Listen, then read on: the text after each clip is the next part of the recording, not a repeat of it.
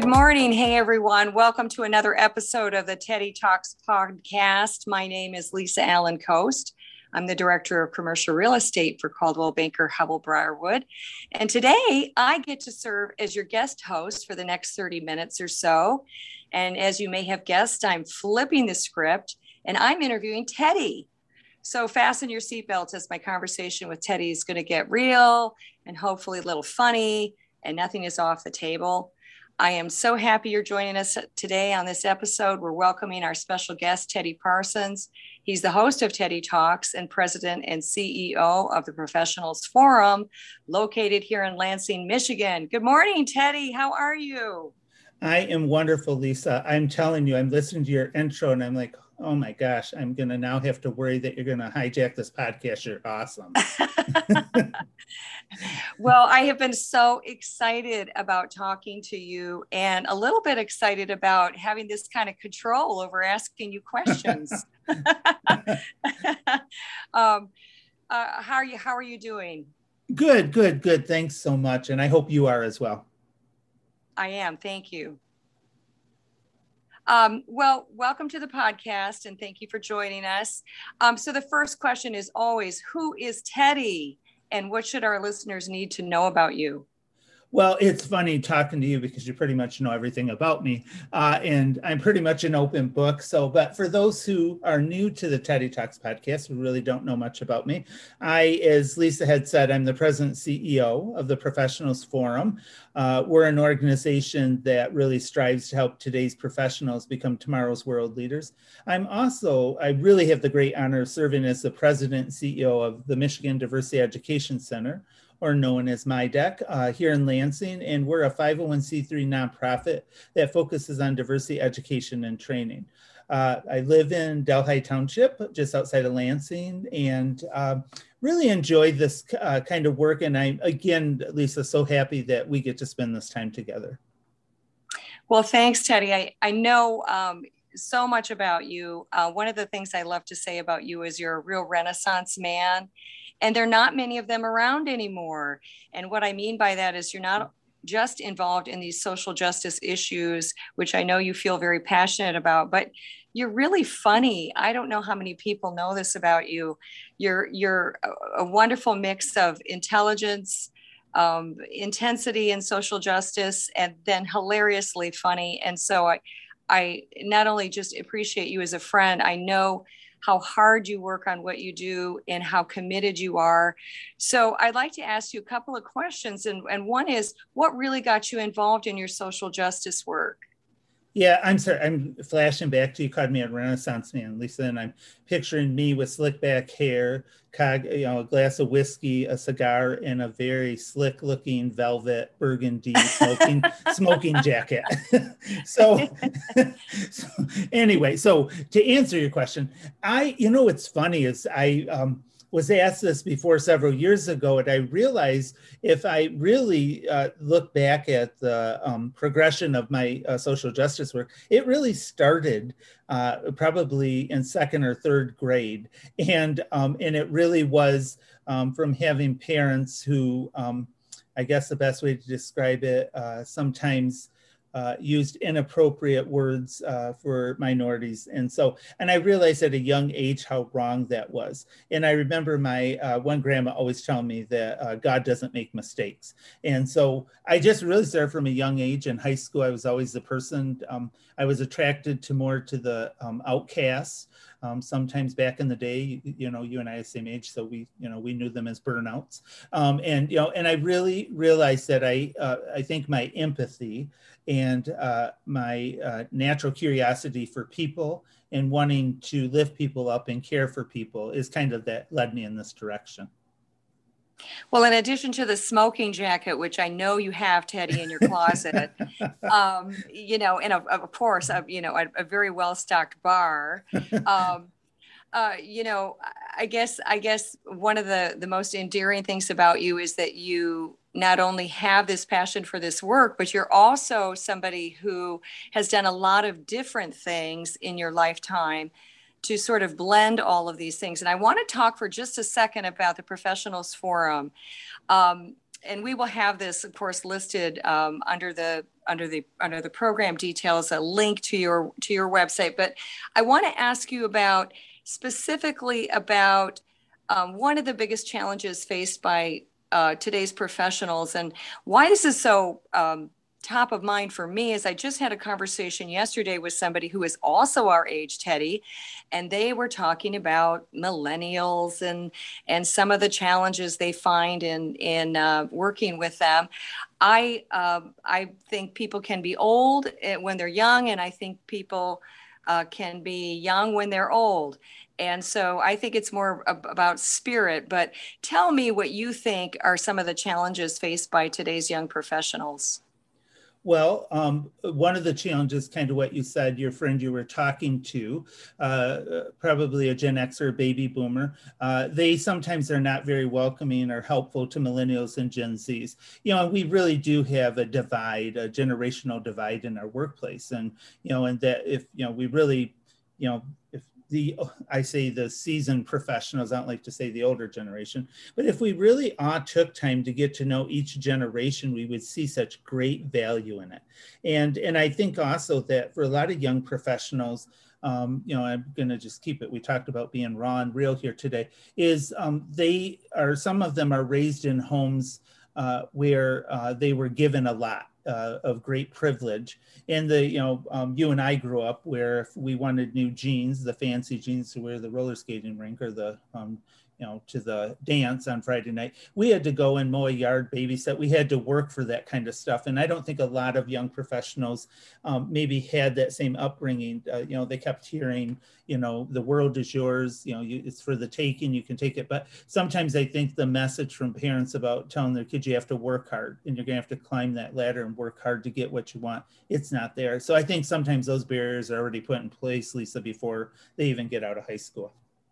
Yeah, that's interesting. Do you think that that uh, one of their one of the younger professionals' weakness might be that they actually think they know too much?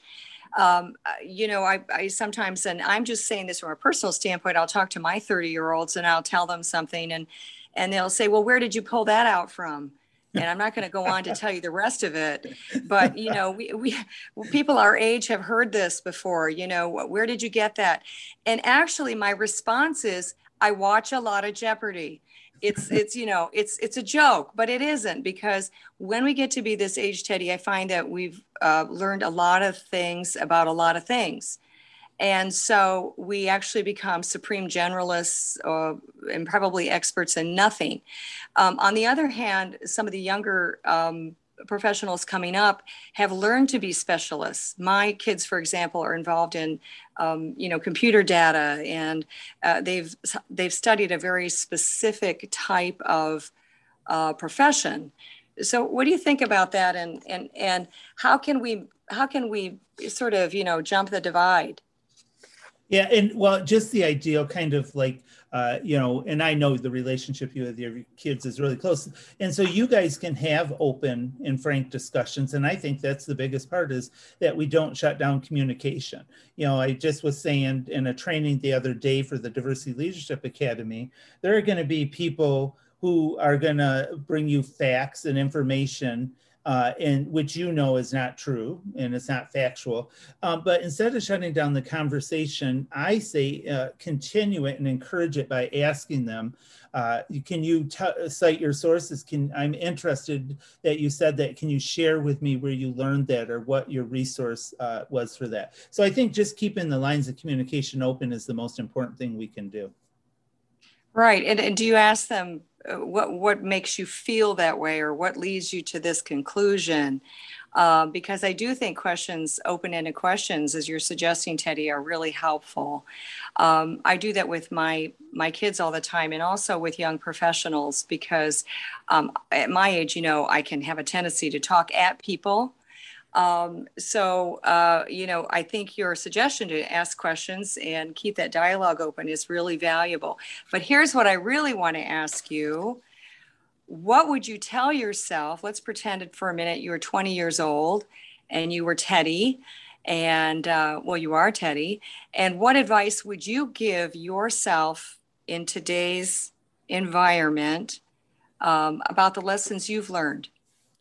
Uh, yeah, that's a great question, Lisa. Uh, it's the first thing, you know, and it's kind of funny is, you know, our, our lives go through seasons and um, I'm in a season of change. And, you know, I, kind of always say that I'm the Shirley MacLaine of professionalism. I've had more lives, you know, and I, I think really important is, is that for myself, I would have told my younger self that um, uh, the people hurting you today are not relevant and that um, you know you are going to uh, grow to uh, meet incredible people like me meeting you and you know becoming friends. And so i think for me i would just not invest so much in people who uh, were intentionally trying to hurt me and realize they're just a temporary season and they're not a permanent um, one. I don't know if that makes sense. It makes absolute sense. I sometimes think about um, me, myself, in my in the '90s, and how much time I spent over uh, you know insignificant work issues. Uh, because when you are young you you take this very seriously right? And uh, you take your job very seriously. And if you're a professional you are um, uh, concerned about how other people feel or other people around you. So would you say to that young person you know kind of let some of that go I would, you know, and another thing I would do, and um, I'm going to uh, quote my uh, friend Amy Pierce Danders, uh, uh who, uh, shameless plug here, who you can see at the Professionals Leadership Lab on Thursday, September 30th. But she is a presenter, but she said something on our podcast recording last week that I love. She said one of the things I would tell people is, uh, um, um, you know, learn to, when you take the opportunity to learn to listen and not to respond. And I thought, wow, you know, sometimes, you know, we're so quick to respond. And I thought that was really sound advice that we should spend more time learning to listen and not to respond. So I would, I would definitely tell my 20 year old self that as well. Right. And maybe not join every fight that they're invited to.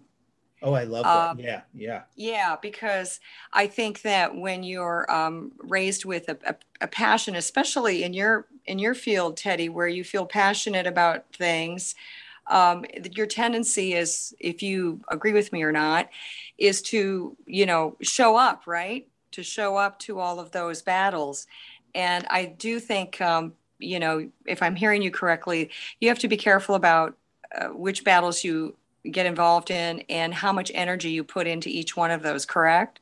Oh my gosh, you are speaking a true testament. And I agree with you. And, you know, um, I was always that person, even a few years ago, um, that, um, you know, I would take on the battle. But now at this point, I'm just like, there are just sometimes you got to step outside of it and just you know let it be what it's going to be and not and i don't have to fight everybody's fight you know and so um, i think we learn this as we mature and i still am trying to off figure it out at 55 so. Right right.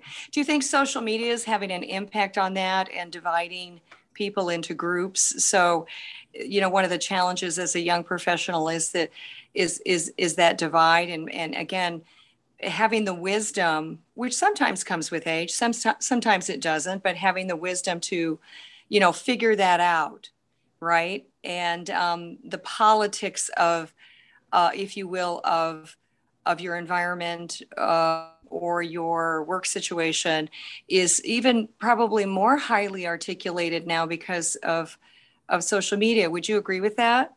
Yeah, you know, you're absolutely right. I, I think back to the uh, you know 2020 election, and thank God we all survived it. But I I realized that um, there was nothing good that was going to come out of this whole social media of that. Um, you know, you and I've talked about this before that civility broke down, and um, uh, we had worlds divided. You know um, friends that were long-term friends are no longer friends. And i realized for me i had friends who you know um, were huge trump supporters. I was not. But you know what? I never responded um, to um, you know and a lot of people tried to goat you in into that kind of stuff. I just don't respond to that because at least i'm a true believer and um, i really don't care what people have to say you know about me but and i don't get into those battles because when you don't uh, you don't respond you take away someone's power. So i agree with you. I think social media it's exhausting. I've limited it now and you know as you know on my facebook page the only thing that is on there is my 20 year old old lady cat pictures and my dog missing sissy, so I don't like really put a lot of controversial yeah. stuff on there. You know, and they don't talk back, Teddy. Well, they do, but well, they do, but in other ways, it's those eye rolls from the cat that can really ruin your day. Absolutely. Um, but I want to get a, another question in for you because you know recently in the Olympics, um, you know we've seen people who've said, "Hey, I'm not okay," and um, they're young people, and I and I know that you know you mentioned the election and this division and and and and and people may or may not be okay from it. I want to just ask you your advice for young people who are feeling like as a result of COVID and and isolation still, and now the resurgence of the Delta variant. What just just your thoughts on being okay, um, and and and how people can sort of work their way through that. Yeah, it's so interesting to say that because I. Um, in correspondence with uh, my friend Chaka Holly, who's a psychotherapist in Chicago, and we're working on a program. But you know, one of the things is it's so important now about self care and self awareness. We need to take care of ourselves, and I want everyone, every listener on here, to know, whatever age you are, it's okay to ask for help. It's okay to say, I'm really feeling bad. I'm uh, I feel weak. It's okay, and it's really important that you seek out people you trust and love to help you. Um, these are some very dark, scary times, um, and so it's okay. And it's so important that you find find that space and place where you can take care of yourself. Ground yourself first. You really need to be healthy, happy before you can start helping other people. Yeah, that's really good advice. Do you think that work environments and work culture cultures will start embracing this more?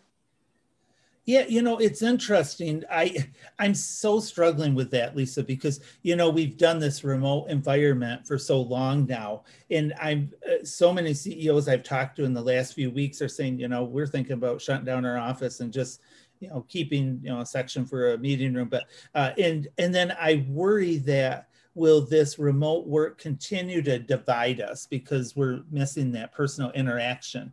Um, you know so i work out of my home but i'm craving a time where i can get an office again when we can get through the pandemic. So i do worry that the remote work is gonna if we continue to do it too long that you know um, we're gonna we've already seen the great divide because the social media technology everyone's on their phone. You know i sat next to someone where i used to work.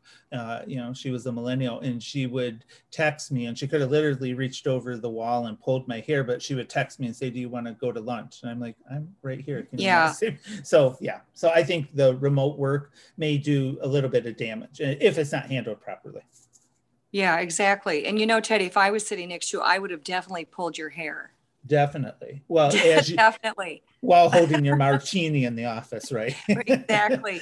Exactly. And I probably would have need a lot of hugs too, because I find like uh, even through this first phase of COVID, I need a lot of hugs, and I'm sure a lot of other people do too. And it's one of the things I really appreciate about you and, and your friendship. So, where do you think all this is going, and where where do you think we're going to see you, uh, Teddy, in the next three years? And then I want to follow that up with someone also. Um, that you uh, i know a few of these people but that you really respect and admire and you can take those in whatever order you'd like but um, why don't we start with respect and admire? Who, who's really inspired you? Um, well, a couple people, uh, and anybody that went to Wyoming Park High School in Wyoming, Michigan will know her. Um, uh, my art teacher in, high school, uh, her uh, we called her Cat. Her name was Katerina Bernardina Van Marcin Timmermanis. And don't ask me how I still remember that. She was incredible, you know, and, um, you know, and as a person who has went through childhood trauma, um, she was not aware of that, but somehow she always made the awkwardness of high school and, uh, and, and me as this person trying to find myself she always made me feel like the most important person in the world. Um, you know and also i think like uh, you know and friends like you people that uh, you know you and i we can have truly uh, uh, frank and open discussions and not be afraid to say what we really want to say. So um, there's so many people but i do think about miss van and um, you know uh, in, in, uh, several adults. It's funny because as a kid i was always um, somehow um, most of my friends were people sometimes 70 and older so yeah. So i think really the older generation really inspires me. Well i think also what you were saying was is that um, she actually saw you right? Yeah well and with all my quirkiness you know with all your quirkiness but she there was a teacher who saw you somehow or sensed or had the empathy to understand that you needed uh, this this this this uh, attention, and that sometimes can make all the difference in the world. Um, so I want to ask you, where are you going to? You've got so much going on in your life, and I know we have a short amount of time. What are you going to be doing in the next three years? What are we going to see Teddy doing? I'm I'm anxious to see the next evolution of Teddy, which is always an exciting thing about you. Well, thank you, um, my friend. But I was thinking the only thing I really in my mind, I'm thinking uh, I'd like to be seen sleeping in Bora Bora on a beach, but I, um, you know, I, you know, have champagne dreams on beer budgets. So I, you know, for me, I think what's going to happen is I'm going to continue to do the uh, diversity, equity, and inclusion work, which is so uh, near and dear to my heart. And I really like to see um, the Diversity Leadership Academy, which has been so well attended, and I'm so proud of that work, along with all my partners uh, that I'd like to see that really growing, um, you know, licensed and throughout the United States. So, you know, I, you know, it's interesting because I'm getting ready to uh, take my exam for to become a certified diversity executive, and um, and I am really toying. Do I use that? Uh, to go back into big business. And so I don't know. We'll see. I I, I like to keep that uh, door wide open. Um, and right. Know, yeah. So yeah so i think you know for sure still abs- absolutely doing social justice work but um and you know i don't know so i think that's the best answer i could give right now is uh, just kind of seeing that because i you know when i ask guests that on the podcast i'm thinking how can anyone predict where we'll be in three days from now three months you know let alone three years? Yeah you know but there's a lot to be said for manifesting right? And setting yeah. goals and setting those things out for yourself. And i think being the kind of person that you are, always growing um, in Bora Bora, you know, investing in social justice issues with a martini in your hand. Um, all of that makes sense to me. And maybe that's why we're friends because, you know, yeah. um, you, you're a total person. Again, it gets me back to the beginning of this where I said you're a renaissance man. And that's really what I meant by that is that you're somebody who's always, always open for the new thing um, somebody who's always looking to see the best in others. And it's what I really love about you. And I know a lot of your friends do as well. And we appreciate you, Teddy. We appreciate everything that you do. And I really appreciate the opportunity to talk with you. I think we're coming up close to our time, if I'm not mistaken. And I, I wanted to thank you, Teddy, for being here and joining me. I've truly enjoyed this conversation and look forward to hosting maybe some future episodes of Teddy um, slash Lisa Lisa Talks. Hint, hint. um, and you can find out more about Teddy and his work at teddytalks.com. Uh, thanks again, everyone, for joining us on another episode of Teddy Talks.